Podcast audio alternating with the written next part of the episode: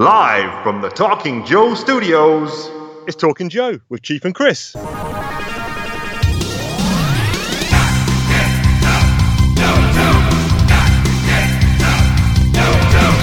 So, uh, as the intro there may have led you down a different path, so to speak, uh, Ben is not actually here. Um, this is part of a bombshell. I've had a very exactly. Uh, I've had a very interesting week. On Monday, Ben messaged me, unfortunately, saying that he wanted to part company with the show. A few months ago, he kind of um, expressed some doubts about the listenership we had in terms of numbers. We were only getting kind of 30, 40 listeners per week, and the amount of effort he was putting in to edit and record, and he's got a very busy lifestyle. He was kind of like, oh, you know, I don't know if it's worth it. But he came around, he was like, no, cool, let's just do a 50 block, you know, do the Marvel run, get it in a time, you know, nice archive time capsule. That'd be cool. But unfortunately, I think, you know, whether something else has happened or, or not, but he kind of felt that again now was a time where he can't really dedicate. He's going away uh, out of the country for a number of weeks as well, and he didn't really want to take his laptop and mic with him, so that's understandable. I, I, kind of tried to twist his arm to come on this week to at least give you know a bit of closure, do a nice send off. He was desperate to read and review this Civil War storyline. He was really wanting to get into it and capture, you know, or just um, talk about the end of Game of Thrones, but wasn't to be. So I got on the bat phone, called up friend of the show, good buddy, Diagnostic 80, aka Chris. I need to do another podcast, McLeod. And he answered the phone, uh, and he is here with us now. So welcome, Chris. Hi, hi. I think you picked up the Pratt phone, not the Bat phone. In that case, again, thanks for having me on. It's, I'm really, it's a, it's a real shame that Ben's had to kind of, um, kind of jump off, and I feel his pain. I really do. I mean, you guys are getting thirty to forty more hits than we are on the full force. So I doubt that. So that, that kind of well, you, you've you've done a segue for us. So all the people that are listening, I'm sure you are aware of, of Chris. He does the Full Force podcast, as he mentioned. You know, probably my favourite GI Joe Action Force related podcast. Aww. And you're only saying that among amongst other things as well. You're a man of many talents and many pods. And uh, yeah, so thank you for come on. And those that aren't aware of you, shame on you. Go and check out Full Force. um, so just give us your creds, give us your credentials about why you should be on here talking about GI Joe and Action Force. Uh, because I've been collecting it since I was two, maybe. Good, I don't know. Good enough. and now I'm like much much older than that. So and I'm still collecting it. So yeah, I I've been doing the full force now for six years. We started just doing like a regular, well, regular, semi-regular kind of monthly long form audio podcast, and that kind of has grown into this ridiculous thing where we do news burst and comic burst, disorder of battle, FSS card art battles and figure battles and all sorts of different things. So yeah, now it's kind of more of a. I, I joked with Michael Mercy who had me on one of his shows recently. I just keep getting on everyone's shows. That's what I'm. That's that's, that's my aim. That it's like an. It's like basically a, an empire. He called it a universe. He called it the FFU, which I think is hilarious. Right. so I'm gonna. Yeah, we'll be calling it the FFU from now on. Okay, we're, we're part of it now. It's a you know, multi multi threaded storyline. I'm just like absorbing all of these podcasts. um, cool, cool. Have you been up to anything interesting this week? This week has just been ridiculously busy. I just got back from Boston. I was filming for Boss Fight Studio, and that will become more apparent um, later this week.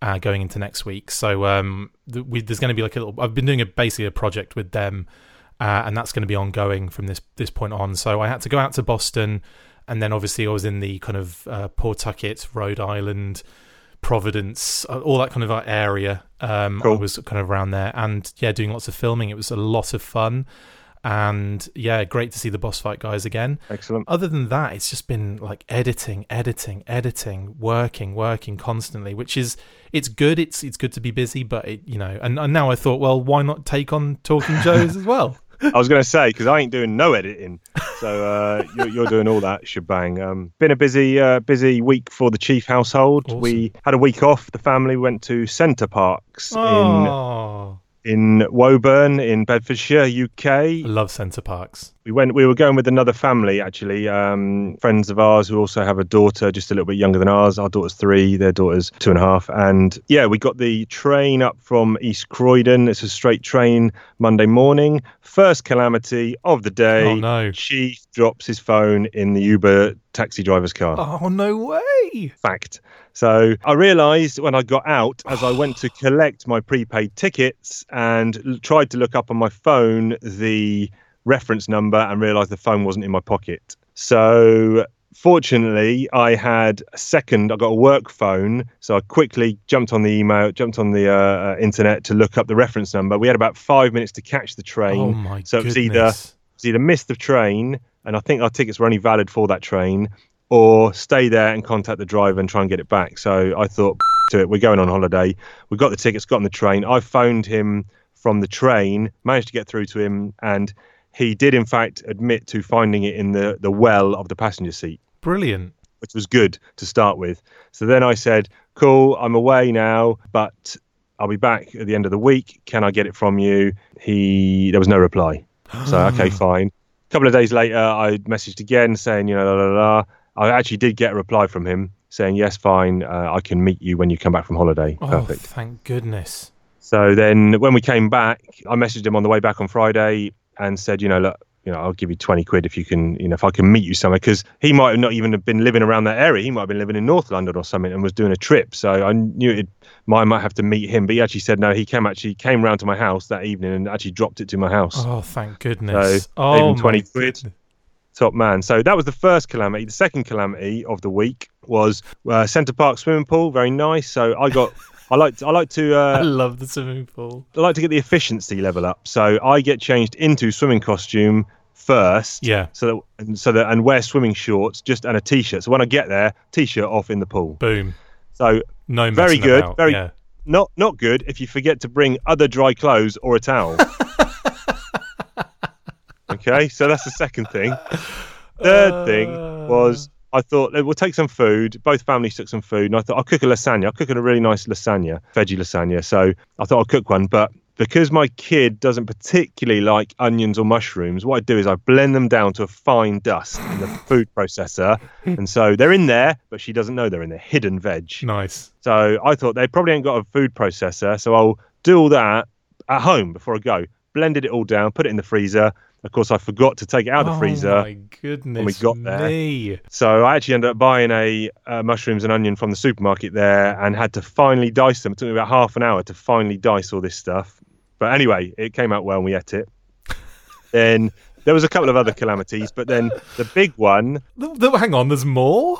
Yeah this is this is this is the worst one and it's gonna go a bit somber now. Oh. uh, i don't i don't want to i don't want to pre you know let you think it's too bad but it was pretty bad. So anyway we, we've hired some bikes from Center Parcs. We're coming out of our lodge on the wednesday myself on a bike three year old in a in a seat on the back. Mrs coming behind about 20 meters behind. We've only gone like 30 meters out of the lodge. I hear a crash behind me. No. So I, I quickly stopped the bike, looked over. My wife is laying prone, not moving, on the floor Oh with my- blood pouring out of her head. You are kidding me. So she is unconscious. I have tried to stem my panic, especially with the little one being there. Uh, went over to her. Um, she wasn't moving. oh my god. She started. She actually. She probably won't mind me saying this. She started snoring, uh, which I guess was a good sign that she was breathing. I guess snoring means your airways blocked, though. I guess so. That was not ideal, but she was breathing. So I was kind of, you know, I didn't really know what to do. I've never, I've led a sheltered life, so I've never been around any kind of major accident for myself or any. I've, I guess I've had a few prangs off a bike, but I've never been around someone else being It's really difficult with a head injury because and knowing like, you- what to do. you- I, yeah, I didn't you- know what to do. Uh, even the people that know what to do, like it's like, do you move them? Do you Yeah. stem the flow of blood? Like what? Yeah, You have to kind of move them to do it. It's like, what the hell do you do? What did you do? So fortunately, there was someone in another lodge had heard the crash and had had actually come running out. Wow. So there was actually two couples in that lodge, um, and because the, the other thing was we were on our way to meet our friends from the lodge to do a creepy crawly bug hunt for the little ones. They'd gone ahead early because they didn't have bikes. And then we left five minutes later, so they were already down there waiting for us. So they weren't there. But fortunately, this other this other people came out of their chalet, their lodge, and one of the women there, or two two of the women, uh, big thanks. I, I didn't catch their names, unfortunately. Otherwise, I'll give them, I'll give them a shout out on this pod now. Thank you. I doubt they listened to Talking Joe, but You never anyway, know. You never um, know. they they took my daughter to the side of the road to kind of distract her and you know, ask talk about bugs and what she'd been doing on holiday, which was really nice. And the the guys, one of them got some towels to put under my wife's head because she'd now come round Oh wow. and and basically was just saying what happened, what happened. And I said, you came off your bike. Um, she didn't remember anything. She said, where were we going? Wow. I was like, what, what do you remember? Do you remember leaving the house? No. Do you remember breakfast this morning? No. She had no no memory, and then every thirty seconds she'd say, "What happened?" She'd even had a thirty second loop Oh of, mem- of no memory. So one of the other uh, one of the people who came to help us, their mother was there, and she called the park services or park, um, you know, emergency services.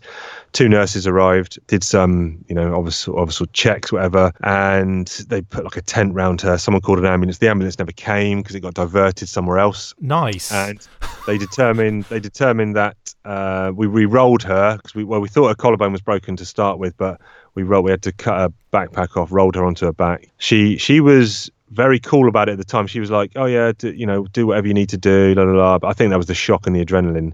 Uh, and I she won't mind, but I'll I'll post up a picture on the social social media. Uh, and she basically had stitches in her forehead, a black eye, Oh split lip. God. She broke two teeth, numerous cuts and grazes Your poor wife. took the skin off her shoulder. Uh, knee is pretty badly damaged, and they took her down to the medical center. All this time, she was, you know, couldn't remember anything. I took my daughter back up to our lodge uh, just so she wasn't around it. And then about 45 minutes later, they had moved her to the medical center on site. So I went down to the medical center. The first sign that I thought, okay, she's feeling better was I said to her, you know, what do you remember? You know, expecting her to say, I don't remember anything. And she said, well, I remember we were late and you were faffing around when we were trying to leave the lodge. And I thought, okay, yeah, she's better. She's, uh, she, she's a bit more with it now. Then, uh, because the ambulance wasn't coming, um, our friend who was staying with us drove had to drive her to the, drove her to the hospital, and her dad met her there. So then our friends came back, and it wasn't until about 9 p.m. The accident happened at 1 p.m. It wasn't until about 9 p.m.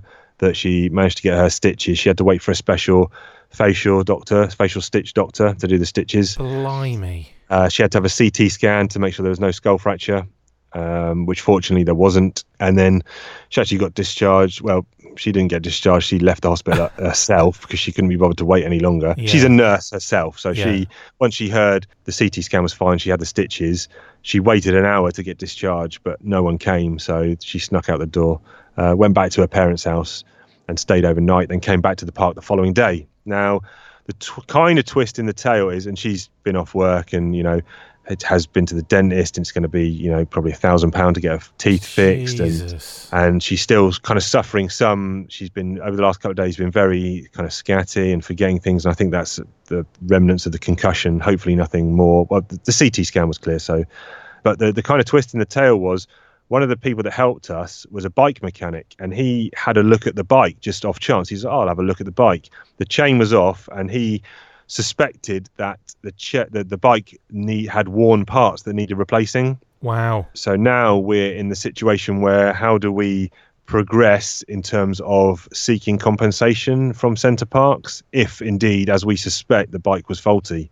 Because it, you know, it was, and it's not just the the, the physical. Uh, injury she, she sustained it's also emotional trauma because for everyone for the three of us because i was panicking massively but trying to hold it in at the time and i was a bit of a wreck then my wife three days for three days after my three year old wouldn't go to my wife because she was scared of her because of the way she looked Blimey. so that made my wife very low Yeah, I can imagine. and then it kind of turned out yesterday we found out that our daughter when we've been asking her you know about it not too heavily. She was she kn- she seemed okay with the actual accident but yesterday she mentioned that she was very worried at the time. And she when we when I don't remember this but when I stopped my bike I took her out of the back seat and I went over to my wife. She was actually wrestling with the decision of what do I do? Do I stay with the bike? Do I go to daddy? And it was playing on her mind massively about making the right decision at that time. Then she ended up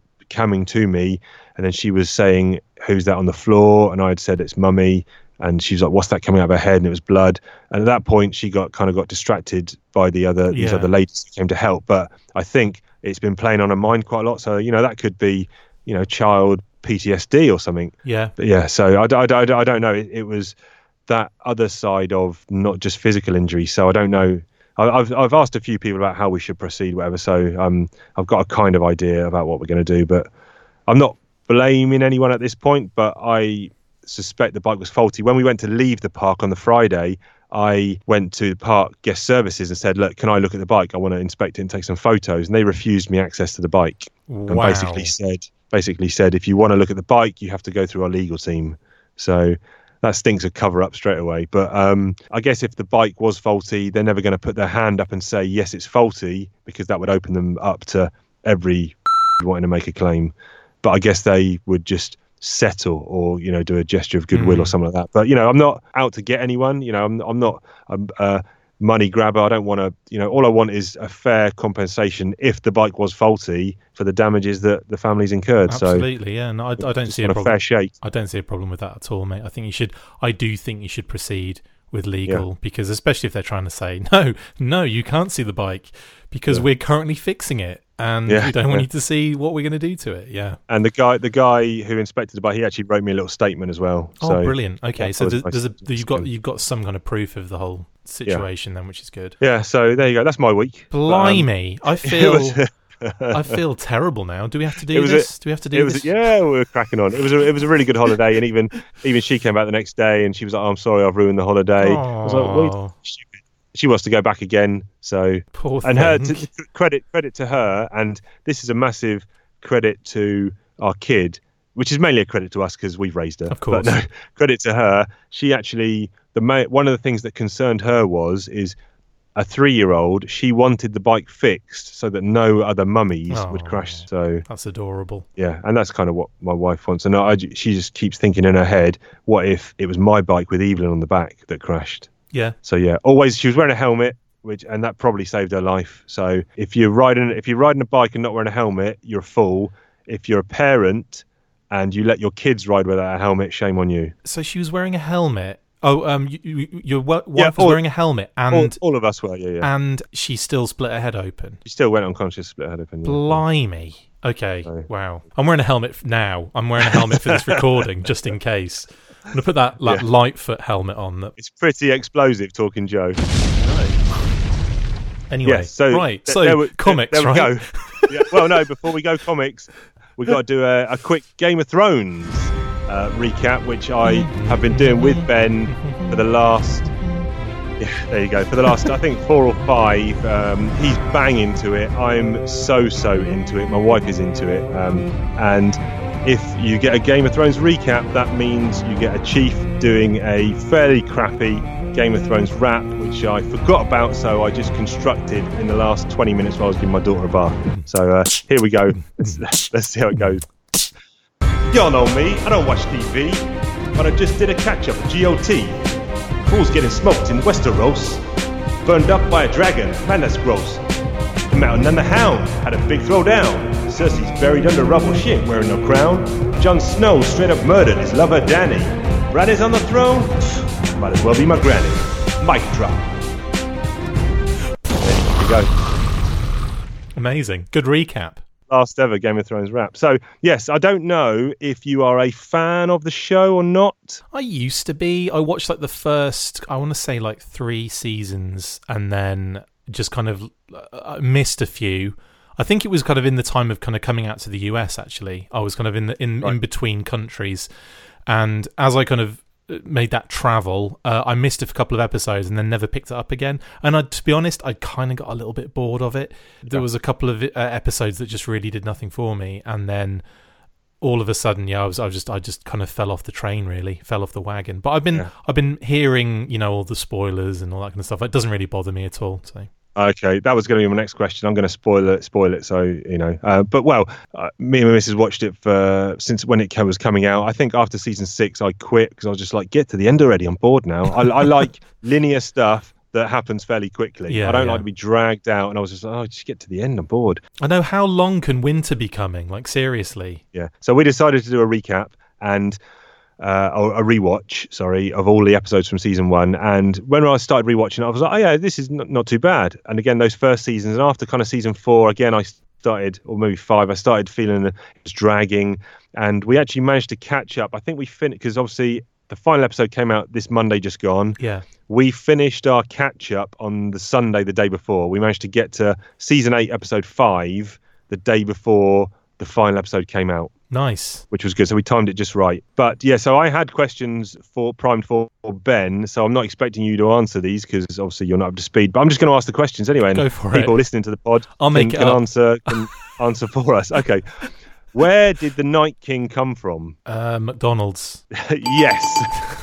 because I think just I think the children some there's some weird children alien things who created the White Walkers, but it's never explained where their leader came from. But McDonald's is the right answer. I think. Correct. Yes. Overall, they made a big deal about Jon Snow, his true heritage being uh, Aegon or Eberron or some some stupid name Targaryen, uh, and that was going to be a big big deal. But in the end, that actually meant nothing. His heritage meant zero because he just stepped away or whatever. Yep. Uh, is that good or bad? Um, Bud. Oh, or Gad. It's Gad. It's Gad. Yes, yes, it is correct. Um, why didn't Grey Worm kill Jon Snow? Um, that has something to do with uh, compensating for a small worm. Could be the correct answer. Um, and why not? Why didn't those idiots in the, the lords and ladies at the end? Uh, uh, why didn't they elect Jon Snow or uh, Aegon Targaryen as the as the rightful king? Why didn't they elect him? Doesn't make any sense. Because they're idiots. Correct. Yeah. And that concludes Game of Thrones on Talking Joe. There you go. now we talk comics. All right. So, on this episode, uh, we will be doing 72 to 76. Brilliant. Which is the Cobra Civil War story arc. Dun dun dun. Quickly, uh, uh what we like to do here is I just run through run through the covers. I don't know if Oh, you've got them. I have. I have. Okay, so issue 72, Absolute Stiletto. Beauty. What is this vehicle called? This is the Desert Fox. Desert Fox. Is that Skidmark driving? Well, tech, well, for the US, it is definitely Skidmark, and for the UK, it is Treadmark. But yes, it is Skidmark in the United States, with windmill in the passenger seat and tunnel rat behind them, with the pig just gunning it. This is why we had you on the show. I didn't. I knew none of that. Well, I knew. You know, I knew who. I didn't know Skidmark was also Treadmark. So yeah, Yeah, you, you've, you've uh, proved your worth already. Checks in the post. brilliant. Um, not really.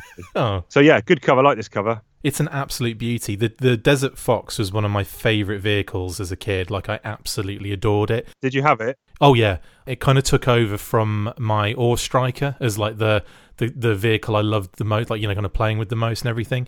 And I just I, for that I have got this uh, like real aff- close affiliation to Treadmark slash Skidmark, even though they gave him a really hi- hilarious name in the US.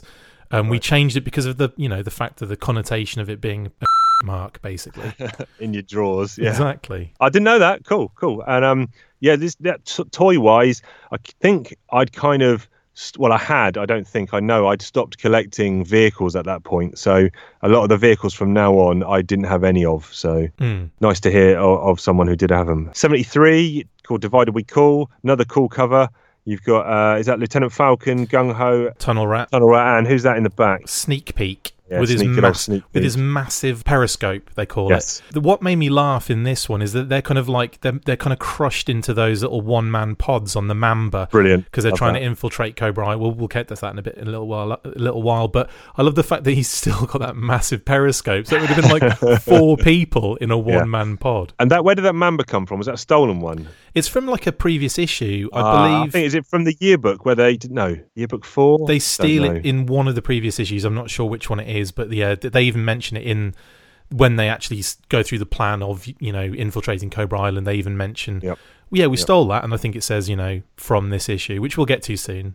Yep. Uh, issue seventy four. This is Alliance of Convenience. Another great cover. Yeah, So you got you got Hawk, uh, face palming Destro, Baroness in the background, and then Serpentor with uh, Cobra Commander's hand, Fred Seven's hands around his throat. yep, it's a cute cover. Seventy five. This is this is quite a sort of famous one, I guess. Iconic cover. His tanks, Serpentor, hunched over, looking mean, with the Baroness strapped to the front. And this was also, I believe, was this this was the cover to a, a UK holiday special, possibly. Correct. It was. It was the. This is the. This was the the first time I was made aware of the Cobra Civil War story. I didn't read the GI Joe comics as they came out because they weren't. You know that that was just something that uh, wasn't in the United Kingdom at the time. But Yep. we got, uh, I think in I think it was ninety one. I kind of worked out. We got this holiday special. It would have been in the summer sometime, I believe. And I remember just absolutely loving this issue, and it was it was the same issue as well. It was issue seventy five, the contents of as well. And there was there was one thing that always stays with me, and I'll see if I can get a picture of it so that you can throw it up on the socials. But it was the Okay. image of Cobra Island, which is kind of like a map of Cobra Island, which is in the back of this holiday special, which explained Yep. where all of the attacks were coming from. Kind of gave you like a nice topographical view of of the island and and its kind of different elements and things, you know, placements of different areas on that island. And I just like poured over that as a kid. I was just absolutely in, like just loved that kind of stuff. Yeah, I'm looking at it right now. It's actually in the back of a couple of issues. It's definitely in the back of issue 74, might even be 75 as well. But yeah, like you say, really cool. And it's got like the like you say the breakdown of the teams, Mm. uh, both for GI Joe, but then it also has the it's called Cobra Schism. Yeah. So you, then you've got Serpentor with his Doctor Mindbender for operations, Baroness's operations for Cobra Commander, etc. It's great, isn't it? I loved that. I loved all of that kind of stuff. Like, kind of almost because when when we were kids, we would uh, myself and a lot of friends in the area, we were all kind of like Action Force, you know, collectors and fans and stuff. And we would kind of play arm, play Action Force. You know, we'd dress up in all our army gear.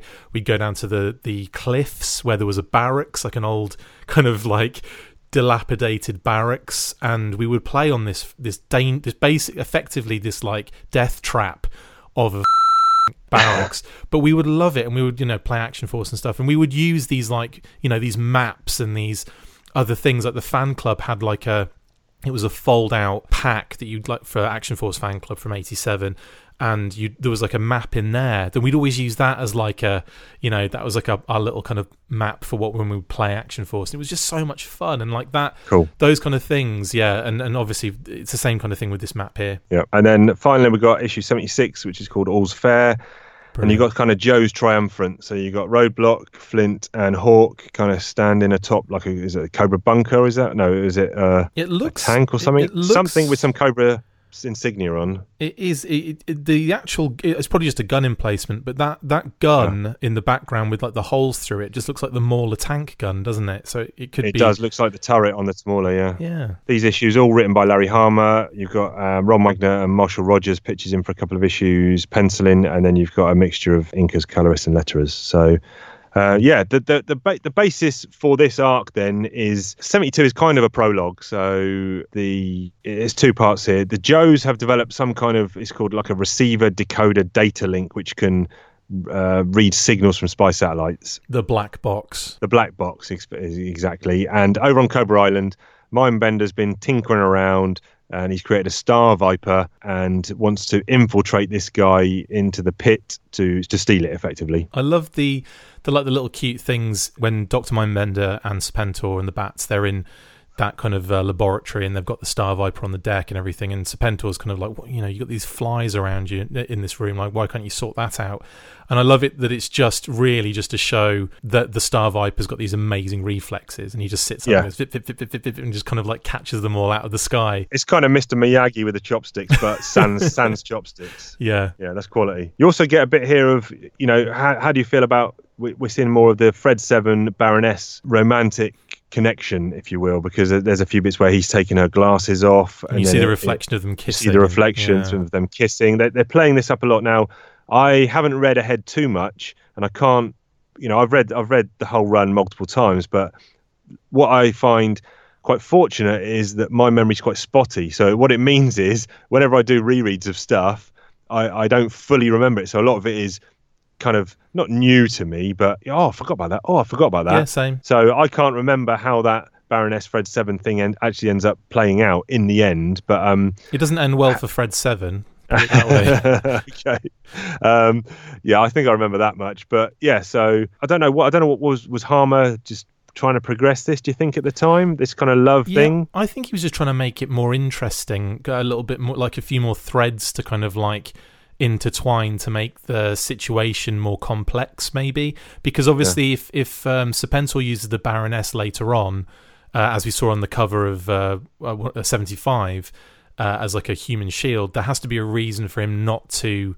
You know, there has to be a reason for Cobra Commander not to want to just, just well, Yeah. we'll just attack him anyway. Who cares? Well, I, I think there's actually a line in it. We might come to it while I'm flicking through. I think there's a line from Zartan where he actually says, "Doesn't Serpentor know that strapping the Baroness to the front isn't going to stop him firing?" yeah, um, yeah. So, so maybe Fred's just like, you know, I, I'll just woman up, womanize and try and win Well, the war and do whatever I can. He doesn't really care for her because at one point he's, you know, he drops her like a stone. Like he doesn't, you know, he just doesn't care too much. Yeah. In that sense, I think it's all just him trying to get um, maybe like a, a power, get into more powerful position because the Baroness obviously she has the in, she has uh, the information, the intel, the expertise. So it's probably more more to do with that. Yeah, and we so the, the the upshot of the Star Viper infiltrating is he does get out with the black box. Some really nice kind of action scenes where they realise he's he's got out. Chase scenes. This is where you get your your skid slash tread mark.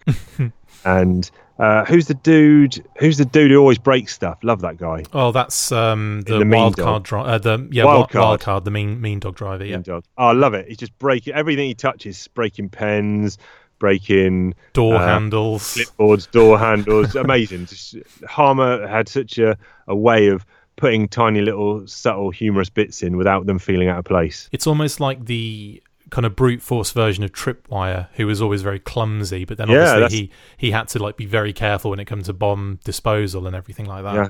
It's good because I like a big fan of Tripwire, so that's a good comparison. Actually, yeah, I'm flicking through now, and you also get we said uh, Baroness and uh, Fred Seven smooching. Also, the Star Viper uh, kind of intrudes on Lady Jane Flint getting it on. Mm. Yeah, So- I, I do like the way that because obviously there's how does Cobra infiltrate the pits because they've always had this problem where they either just attack it on on mass or they you know they infiltrate like using Zartan as he got in there earlier didn't he so Yeah. in this case it was like well how do we do it this time and obviously this Star Viper who's got like who's effectively like superhuman to like a, you know almost like a you know crazy degree he hitches a ride on the Desert Fox six wheel drive, which Yep. they're unaware of. They just see a guy hitchhiking, and then all of a sudden he he must I don't even know how he does it, but he somehow jumps underneath this car and holds on. Yeah.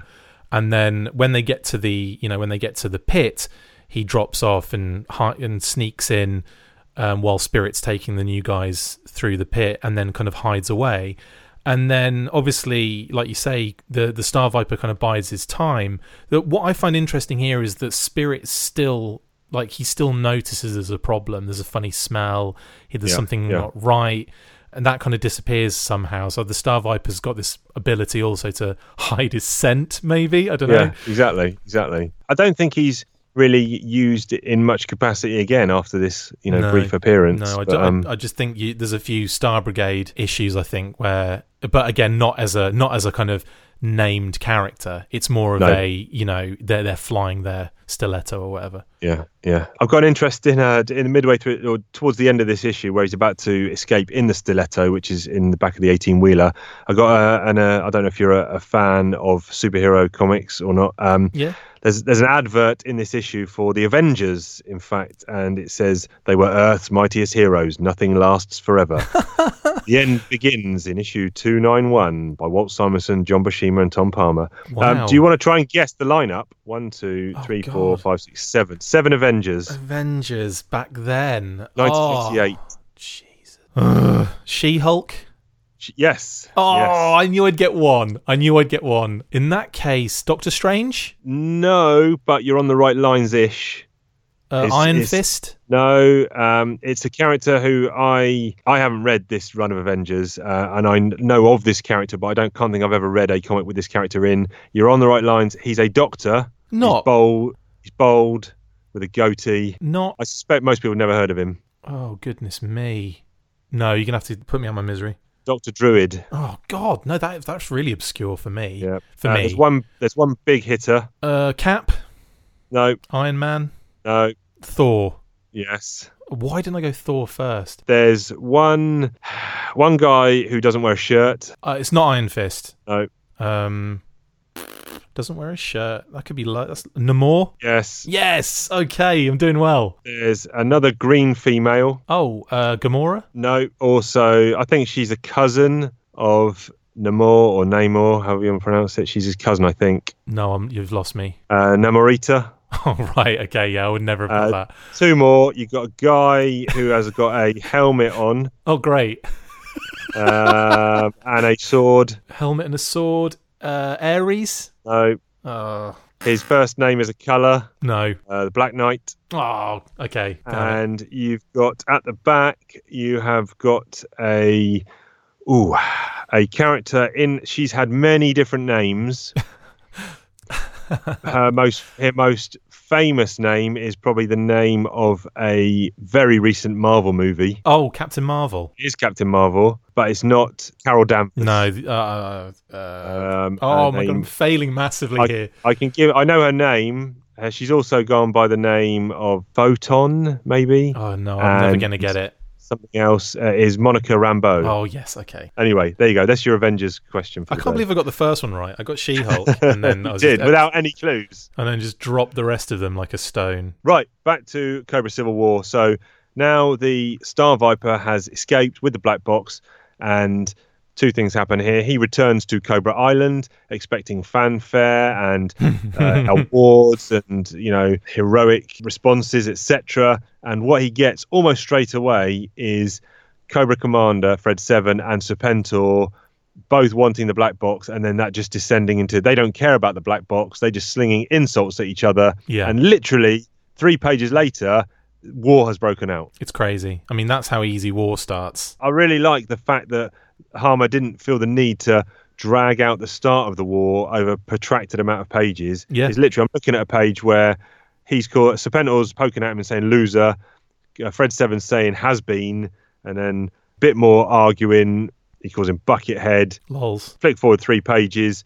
And Serpentor and Mindbender and the Bats are just running away from explosions and battles that night on the Island. Oh, it's amazing. It's great. I mean, I think obviously um, Larry had been sowing the seeds for a while with the um, the kind of clash of personalities with Yeah. Serpentor and Cobra and Fred. So I, it's it's almost like you don't need to go into too, you don't you don't need to go into too much detail as to how much these guys hate each other. Interestingly, Ben had kind of picked up that we hadn't seen much of Serpentor since he came in in 49. He'd Hmm. been there occasionally, and me rereading them now, I, I kind of realised I thought he was a mainstay pretty much in most issues from 49 upwards, but he's actually not in it that much. No, just a bit of background every now and again as Just well. Just a bit of background Yeah. every now and again, and you know this is the storyline where you know he kind of comes to prominence and also meets his demise. So Mm. he doesn't. Maybe he and I never really watched the animated show that much, but maybe he featured a lot heavier in that. Well, funnily enough, the we most of the episodes we got from the uh, from the Sunbow to like the V in the VHS in the UK had Serpentor in them, including Arise Serpentor Arise. Sergeant Slammer is mine. This I command. So he was he was massive for that period of time in the Sunbow show that he was kind of you know uh, in the film Arise Serpentor Arise. He was in multiple episodes. You know he he was kind of like. I don't know that people love him or hate him. I think they they do like the thought of Serpentor, but I think his his kind of over exaggerated ways and the way he talks and the way he kind of uh, you know conducts his himself. I think a lot Yeah. of people kind of a bit put off by it because it you know that a lot of the GI Joe guys they seem to be very kind of hardcore military and they like that element of it. And that's w- one of the reasons why they love the comics so much. Yep. But obviously, for those that grew up with the cartoon and as well, like like myself and the Action Force comics and stuff like that, but you're I don't know, I'm I'm more drawn to the kind of sci-fi fantasy element of it than the you know versus the military. So uh, yeah, I I- I think um, you either love him or hate him with Serpentor. I think when I was reading the comics at a much younger age, I didn't potentially did I did I didn't really like him, and I had I have seen a couple of Rise of Serpentor Rise and a few of the other ones, and I was like, nah, he's a bit too hokey, you know, not really my bag. But Yeah. now, now I, I love him. I think he's fantastic, Yeah. especially you know all the military leaders in his head, you know, and vying for control and giving him advice and stuff. I I, I just think I think he's really cool. Again, a very interesting, complex character. Yeah. Yes, very much so. But obviously, he, you know, he he come out and said that he wished he hadn't killed Cobra Commander or hadn't bowed to Hasbro's uh, demands to kill off Cobra Commander, and so maybe he was like, "I'm going to get back at him by offing Serpentor." Or I Yeah. don't know. I don't know Yeah. what the deal was of, of why he killed him, but It could be, you know, like Larry can be like that a little bit. You know, you can, uh, Yeah. like, well, you're going to screw me over, I'll screw you over. yeah, yeah. And so so now we've got th- this civil war erupting, uh, the Joes get involved because they're kind of advised to send a recon team in just to get the lay of the land and find out what's actually going on. Yeah, and the team they assemble is pretty awesome as well. I love this scene of the Tomahawk coming in to the flag. They go, they land, and then Hawk jumps off in his usual garb, but without his helmet or hat. Which Yep. something is going to come up later on that I'm going to have to question you about. but- This is this is probably Marshall Rogers when he uh, redraws Hulk in a uh, Hulk Hawk in a in a different outfit. I yeah, imagine. well, yeah, we'll Yeah. speak about that in a sec. Yeah. But this lineup is just brilliant, and I, I love that they, they always seem to do this in in this uh, a real American hero comic, and it was like, okay, th- we've got these this new, this new group of guys that we need to like, you know, this is the team, and they'd all be lined up, you know, like, Yep. and they'd go through them like name by name and everything. Yeah, we had a we had a special missions we covered on the previous episode where it was a they were all lined up in an aircraft and Yeah. they're all checking checking the guy in front, name checking each one. So it gives you you know it's a, it's a nice way to do a roll call. It's really good, yeah. And then on this one, obviously, Hawk's explaining to Flag what the situation is, and he's got Flint, Lady J, and Mainframe who are going to be the kind of like kind of stay on board kind of operations team. I think Flag's dead, by the way. Not uh, Flag, sorry, Admiral Keelhaul. sorry, is what I meant to say. Yeah. They're on the flag, and it's Admiral flag, yeah. Keelhaul. Sorry, I was being. No, you're good. And then obviously you've got Dial Tone, Tunnel Rat, Spirit, Sneak Peek, and Gung Ho who are going to be the infiltration team. Yes,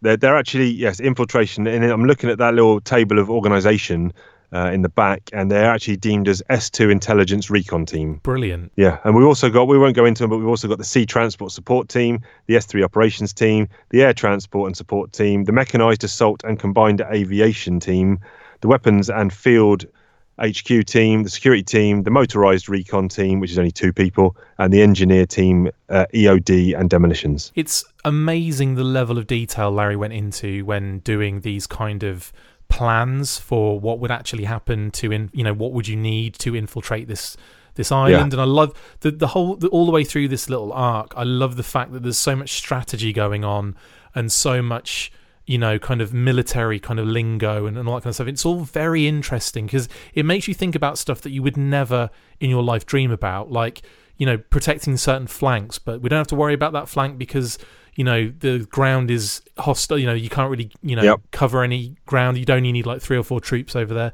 You know it turns out that isn't the case but No, there's loads of cool little in like bits of information about how things are, pro- are progressing militarily and i love that. Yep. Who who do you from a Cobra side? Who wins each one of these? So we've got Serpentor, whose headquarters is at the landlocked freighter, Mhm. which obviously rose out of the seabed from wherever it was, issue 40, 41, I think. Cobra Commander, whose headquarters is at Cobra HQ building. So operations, Serpentor has Dr. Mindbender, and Cobra Commander has the Baroness. Who wins that? well without obviously we kind of Who know would you who would you rather? Okay, who would in you my rather head have? like it, before this kicks off i think i'd rather have the baroness you know over a dentist Yeah. Security. Serpentor's got Crocmaster, who I think had appeared in a yearbook story, and obviously kind of makes more of an appearance here. Um, Crocmaster for Serpentor, or Zartan and family for Cobra Commander. So you got to take numbers there, surely. Yeah, I think I'd go for Zartan. Um, e- as difficult as the Dreadnoks are to deal with, Ah, well, you say Dreadnoks, but it's just Zartan and family. Oh, okay, so guess just- just- just Zarana and uh, Zandar. Yeah, so Yeah. actually not as many as I thought originally as well. So then shock troops, Serpentor has got the Evil Twins and the Crimson Guard, and Cobra Commander has got the Dreadnoks. Oh, Crimson Guard. Seems like a mismatch in numbers there, Yeah, uh, but Crimson Guard are with Serpentor. Then he's also got Scrap Iron, who hasn't been seen since killing the Softmaster and Candy. Yep. I don't think he's just on his own with no, and no designation. Then uh, Serpentor also has Batbots in brackets cannon fodder. yeah, Uh, he has the Rattlers as it, the Rattlers as his air arm, yeah, and his his tanks as his armor. yeah. And then Cobra Commander has the Vipers, the Techno Vipers, the Tele Vipers, the Mambas, the Worms, and the Bugs. That's uh, an interesting split as well, isn't it? Because like air superiority wise, that sounds like the Rattlers would have the the edge. Yeah. Although, would the Mambas be more maneuverable? It's hard to say in that situation, isn't it? I suppose you've got. yeah. I don't know where the Fangs. The Fangs do crop up, crop up here, but I can't remember which side they're on. I think they're on the Mambas. No, it's Rattlers and Fangs, isn't it? Rattlers and okay. Fangs versus Mambas. And then, yeah, like the bugs are pretty cool because they can go underwater and are hard Yep. to see and they can come out of nowhere and they've got all those different pods that, you know, shoot out and all that kind of stuff. So Did you did you have the bug at all? I didn't have the bug as a kid. No, it was um, towards I think we got that in like 90 91 so I was kind of I wasn't out of collecting by then by no no means but I um it was I don't think it was an easy one to find. No, it's probably quite pricey as well, I imagine. And the worms, did we did we get the worms over here? My buddy got the maggot, yeah, and he got worms with the. Oh, maggot. sorry, yes. The worm is the pilot, isn't it? Yeah, the driver or the Yeah, yeah, officer, sorry. and then the, The um, maggot is it's like a big kind of fixed turret tank kind of thing. It's great. It's like it splits into three different sections. So yeah, the, Does it? the turret comes off and has got four legs, and that becomes like a standalone gun. Wicked. like an anti-aircraft gun. You've got like a middle section and then a front section, and it's like they were going nuts about with these. Like they had the mean dog like split into the similar kind of sections. Yes. they love did love that modular vehicle in the in the GI Joe world, and so do I. I think it's a brilliant um, kind of thing. And yeah, my buddy had that down the road, and I was so. One of the re- one of the things I didn't get stuff was because like a friend would have it, so you kind of like take all your toys and you know play together in like a garden or something and my buddy down one end of the street had the uh, Matt, Matt and Dean Bales. They had the worms and the maggot, and then my other buddy, like the other side of the street, had the tomahawk. So because they had those vehicles, I felt like I played with them enough that I didn't get them as a kid. Right. And yeah. but like they're two of the like the best vehicles, and I was so gutted that I didn't have them. But yeah, so anyway, Cool. yeah. Yeah. so I think the troops are fairly evenly split. I guess Crimson Guard on one side, Vipers on the other. Sort of ground Yeah. troops is probably about even.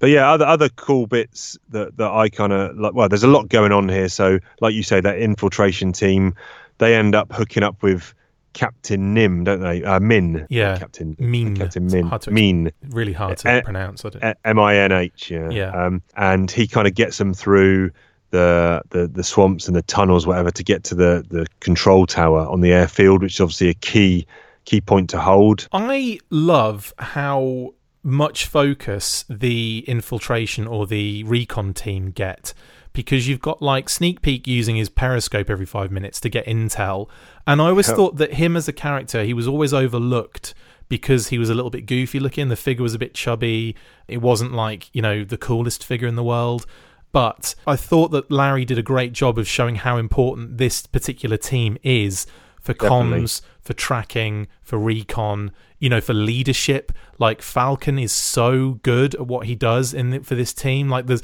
they go through the entire storyline undetected. Do you know what I mean? Like Yeah, they're just yeah. brilliant at what they do. And you believe they're a unit that's been together for X amount of time. Big time. Yeah, and not you know just thrown together. But uh, yeah, really cool, really cool stuff. And they actually spot Destro coming onto the beach, don't they? Because Destro's got a liner, a cruise liner, um, parked out just offshore. Cool bits there where he's drilling. He's got his drill. Well, not him, but he's he's just chilling out, um, sipping on a martini or something or a cocktail. And um, he's got his drill instructor drilling the Iron Grenadiers on the ship. They, they and they just roll out. They roll the armor out on force, on mass.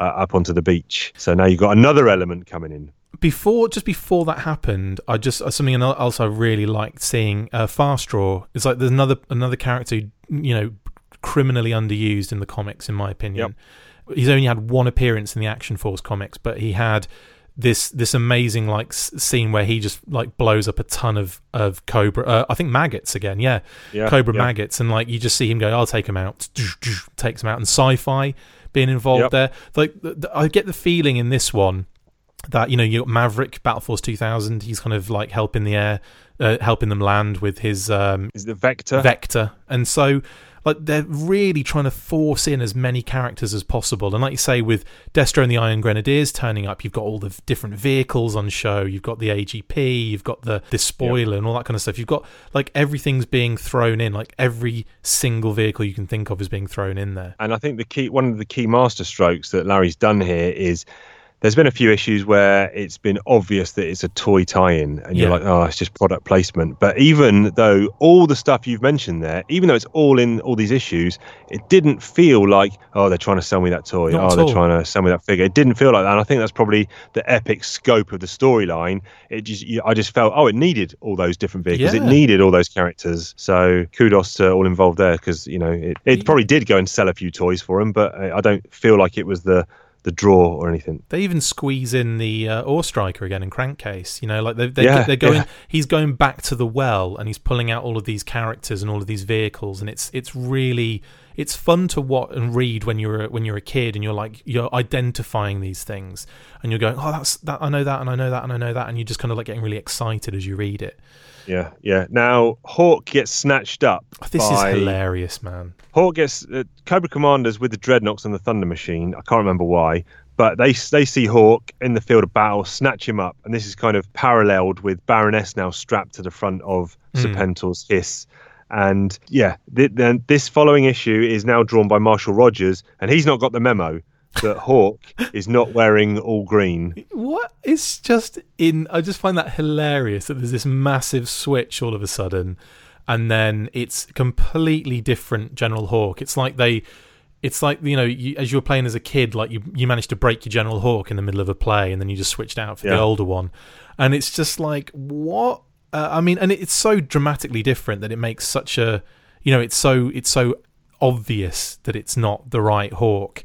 Um, and the funny thing is, I only knew of issue 75 in the holiday special, so I'd only read it as Hawk wearing this Ah, gear. So when I, when I came to read when I came to read it, I'm like, it did it didn't dawn on me initially. I'm like, oh, that's interesting. You know, like I, I, I just saw that Hawk was in it, and I thought I didn't realize he was in this. And then I thought, Yeah. oh, hang on, because I think in my head I just replaced him with Duke for that particular yes, yes. um that particular scene.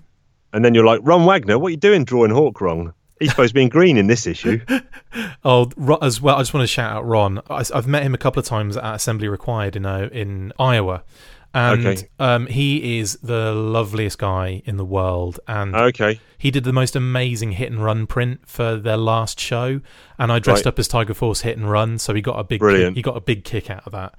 But um, yeah, again, like th- this issue's this issue's brilliant, and again shows that recon team kind of viewing everything from the tower. They've even like the every order they were given, they achieved that mission no matter how difficult it was, and that's what I just I can't get over how good they are. Yep, That particular team. Yeah, they're amazing. They're amazing. I, I'm just flicking through here, and uh, quality bit dead, good visual of Destro. He's got an actual sword in a scabbard on his hip. Totally Uh, cool. he isn't never it? uses it, but I mean, what a what a great look. Cape, red cape, sword in a scabbard. he does take his sword out towards the end of that issue as well. Like, and he's just walking down the Yeah. corridor with his sword out. It's like, why? just in case. Hawk's managed to get away. He's not managed to find his change of clothes yet, though. and this is where GI Joe are now on Serpentor's side because Mindbender's gone to uh, Washington to cut a deal with the U.S. government and basically say we need your support. Serpentor's the rightful ruler of this sovereign nation, or you know, of Cobra Island. Lend us your aid, and, and reluctantly, kind of, the U.S. government's agreed. So now GI Joe have been given orders to support Serpentor Yeah. but they still don't they don't want to take orders there's a cool bit where cutter's here and uh, it's, people are trying to tell him what to do and um, he's, he says uh, with all due respect mr serpentor it just doesn't work like that we are here in support and advisory capacity and as such are subject to our own chain of command and i am obligated to register an official complaint about the treatment of prisoners Brilliant. Brilliant. and uh, he's, just, he's just shot down. Spare me, your wi- spare me. Will you do me a favour and have your captured asps open fire on Zartan's maggots? That I can arrange. No, it's really cool, and I must admit, I do like the. Um, I do like again, like Larry kind of squeezing in military and like very kind of technical jargon into everything that he writes. It's brilliant. Yeah. Another thing I noticed as well is that during like an attack, one of the Joes, um, I can't for the life of me, off the top of my head, work out who it is, gets shot in the, like gets shot, and you see the, you see like he's saying, "Look, coming from the him. south." and it's and they go what's an uh and you go because he obviously gets shot and it's just like I, I couldn't tell who it is because it's just really it's like in the corner of the shot it's all Okay. black I, I maybe airborne possibly I don't know okay. we'll have to do like I'll have to do like a gun check and see who that is because you just you can only see their weapon clearly Oh, right. Okay. but yeah again like they're not he's not like shying away from the you know people getting injured here either or possibly even killed but you don't that's something you don't really know you don't know if anyone has been killed on the joe team And that that's the other thing is in a battle of this magnitude, then you would expect lots and lots of, of casualty or fatalities. yeah But the way uh, Larry writes the action and the way that uh, Ron and Marshall Rogers draw the action, it, you kind of bypass it. You don't you don't think, oh wait a minute, these guys should be dead. Oh wait a minute, why isn't he dead? You just it's it's very accepting of you know this is how the story played out. You know no one died and you know loads of people sustained injuries and it's just really you know I don't want to say believable but it just it, it, it fits He writes it in a certain way, doesn't he? That that, that makes it work. Yeah. yeah I'm just accepting that that's the way it, sh- it played out which is uh, cool The guy that Roadblock carries, which is hilarious, is Crankcase when he gets when he gets blown out of his uh, That's it, striker. yeah. But this is this is a little bit further on from that. Okay, gotcha, gotcha. And then yeah, for the net for the the concluding part, we got Ram Ron Wagner back on seventy six. A few bits here. This is where there's a BAT that's got a, a flashing beacon or something, and Mindbender says, "Oh, this one's been oddly modified," and that's when they realise it's a secret TV transmitter Yeah. that Baroness and Fred had been using to spy on the Serpentor camp, but they just blow it up. yeah, he just shoots it, doesn't he? It's cool. The recon team escape through the sewers because the TV tower's now been taken over by Destro. I love that they they pour that that crap down the down the storm drain. Some gruel or something. Yeah, and it's like you know they call him Cookie, don't they? The cook. Yeah, he's like, yeah. What do you, what are you, Brilliant. Gourmet or something? And they're all like, oh, he's. I think it's like they're getting attacked by rats, aren't they? And he's like, That's it. it can't get it, much yeah. worse than this. And it's like, yeah, it can. Yeah, it can. Slop just comes. Uh, Cobra commanders uh, under the pump here. They they've got they're either side of the mountain now. The two forces to oppose Cobra and uh, Cobra Commanders force and the Serpentor GI Joe force. The big volcano is in the way. Um, not the mountain, the volcano, and this is where there's, there's actually a cool bit before I go on to it, where the Joes are kind of rolling out um, in the rolling thunder, etc. And on the roadside, the Crocmaster pops up and he goes, "Give that Cobra Commander one for me," shaking his fist at the Joes, you know, as if sending them on their way. And uh, yeah, this is where Zartan kind of just makes an executive decision to break off from Cobra Commander's troops with his compound bow and makes a difficult shot, as he says, but nowhere near as difficult as the one that took down the Hardmaster. Mm. I love that Serpentor, as this arrow is heading towards him, is talking about, you know, obviously one of his uh, personalities. Um, And he's talking about the Battle of Hastings. Yep. And the, the Saxon King Harold was laid low by an arrow just as it hits him in the eye. And it's just like, you know, it's just really beautifully done that from Larry. Is it two on the nose or is it perfect? I think I personally think it's perfect because I think a lot of Americans who are reading this at the time probably wouldn't have had much in the way of history of you know 1066 and and what was happening in the UK at the time. Yep. So I, I I just you know that's always been a story. You know 1066. You've always remembered that from history se- lesson, lessons uh, in the UK. Uh, I have personally. And Harold Hardrada and and Har- the, all this kind of stuff, and then the uh, Bayeux tapestry that's got the arrow in it, you know, in his eye and all that Right. kind of stuff. So that was like almost two worlds co- converging for me. It was like my GI Joe and my, you know, the fun stuff I like over here, and then my dad was a big history buff, so on the other side there was all that kind of coming together, and I showed him, and he was really impressed, and so okay. I, I, you know, I just I thought that was really cool. And uh, as quickly as ha- as it had began in those three pages, it ends just as quickly. I mean, I don't know why Zartan didn't try that earlier. Yeah. Maybe maybe Serpentor just wasn't in I range was gonna or say, hadn't yeah. exposed himself. But also, I think he was following orders to a degree, and I think he was getting frustrated with Cobra Commander, aka Fred, and was just like, you know, I'm just gonna, I'm gonna finish this now. He's another character, kind of That in terms of he doesn't really want not not follow the rules, but he's you know as long as it suits his purposes, he'll just go along with Yeah. whatever's happening. And if if there's something happens and he thinks what we need to drastically change what we're doing, he'll just he's happily to happy to do it. But um, yeah, and as quickly as that's happened, Serpentor's dead. Mindbender, little dirty scumbag weasel Mindbender's back on the scene, uh, shaking hands with Fred Seven to basically say, "Oh, I'm back on your side now." Amazing. And this is one of the reasons why I'd probably choose the Baroness over him, even though it turns out that he's probably got the upper hand in a, in a sense, the way he's done things. He just is not loyal. And, it, you know, he, he will go to whoever has got the, the stronger, you know, the stronger hand and, and all that Yep. kind of stuff. And he, yeah, he did a lot to actually get a get the in get the Joes involved, and then he did a lot to end the war, and then he did a lot to you know to kind of make you know it, it's preservation of self with with Mindbender, and Yeah. a lot of them are like that. But with the Baroness, I feel like you'd be probably in a more solid position, and if you took more of her advice, then I think you'd be okay in the battle. Yeah, and um, now Destro Destro's there, and he says, "I'm happy to withdraw. All I want is the Baroness." Yeah, and he did nothing. Like No. Destro's forces did absolutely nothing, and they're all At just one like at one point, they took they took they took a tea break down Yeah. on the beach tell the men to have a rest, post double centuries, but tell them to have a rest and have some tea. He's sipping iced tea. Amazing. If you don't love Destro, there's something wrong with you. If you if you don't want to be in the Iron Grenadiers, there's something wrong with you because they're the Yeah. only ones that come out of this with any Yeah. any kind of like you know favor. Like it's it's amazing. and uh, t-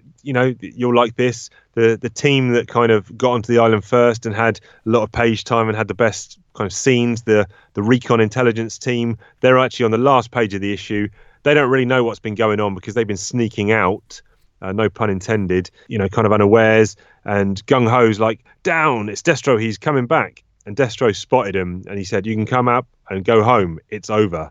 And uh, you know, with that, it's over. Everyone retreats, and the status quo's changed a little bit. Well, a, a lot really. And looking forward to see what's coming up in the future issues. Yes, absolutely. I mean, for me, this arc is like one of my favorites in the Real American Hero run because as much as I like long, well, as much as we get long story arcs that go on for years and years in, in, in many cases, especially back in the day, not Yeah. so much anymore.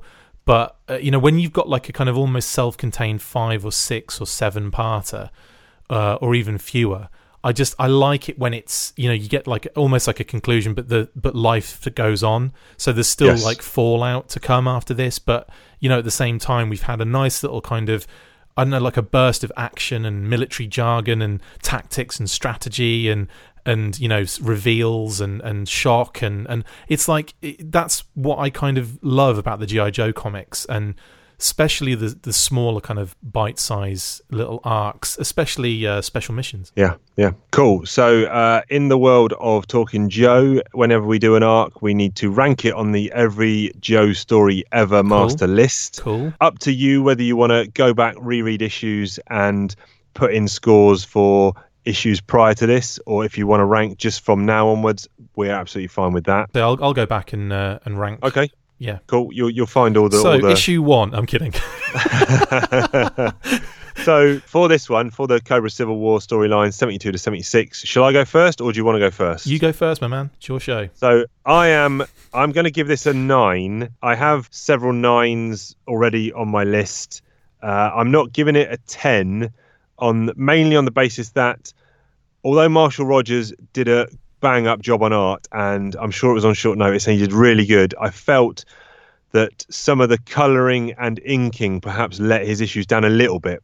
It was a little bit. Some of the colours were a little bit flat because I'm still reading from the original floppies from 1988. I don't know if the recoloured versions, whether digital or IDW reprint trades, have probably recoloured them. I've been looking on the digital aspect and to kind of give it a heads up, you still see a, a quite a big difference in between issues. Yeah. Right. Okay. So that that's the only thing I'm kind of marking it down on a, a little bit for that. But other than that, you know, it probably had everything you could want from a GI Joe story. For myself, I'd have to agree with a lot of that. I would give it a high score, and I'm probably going to go in a similar vein. I'm going to go with an eight and a half. Okay. Um, for the exact same reasons. For one, there's obviously a nostalgia connection with me, and this being the one of the first. Well, it wasn't one of the first issues I read, but this this storyline. The first time I read it was that holiday special, and I've still got that original comic in in my possession it's ruined because i've just opened it and read it so many times and gone through it so many times and studied it that Yeah. you know that that there's a there's a real strong connection there so when i found out there was more to it that surrounded that story and read it i was like this is brilliant so yes. and then obviously the the, the marks down do come with the exact same things one of them that that change up to hawk as cute and funny as it is it's like so it just takes you out of the story quite dramatically Yeah. and you kind of yeah. think well why have they done that so badly and then obviously on top of that like you say the the difference between art styles is quite jarring in that story arc but other than that it is brilliant and i absolutely love it so 8.5 for me Done,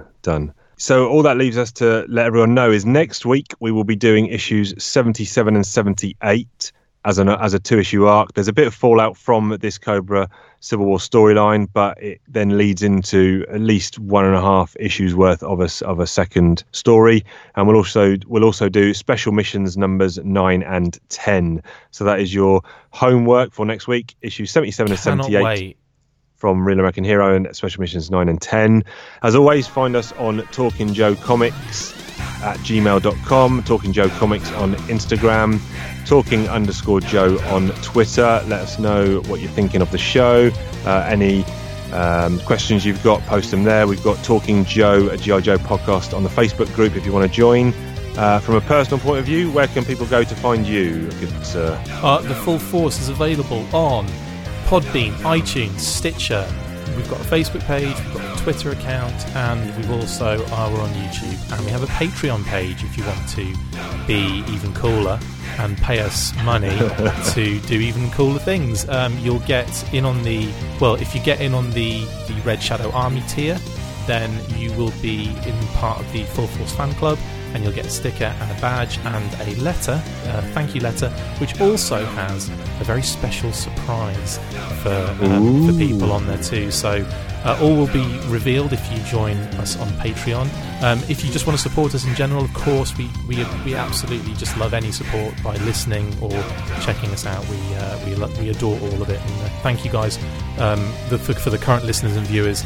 Thank you so much for your support so far. Cool. So I guess I'll just close out with big thanks to Chris for coming in in a pinch, helping out, and uh, going forward. So we've got at least we're probably about halfway through, I reckon, when you consider special missions, etc. So we've Nice. got at least another 25, 26 episodes of Talking Joe with Chief and Chris, Whee! and. Um, yeah, maybe maybe when we're up to uh, 500 listeners, we'll get Ben back on for a guest spot. That'd be amazing. Cool. uh, with that in mind, we will catch you down the road. Bye.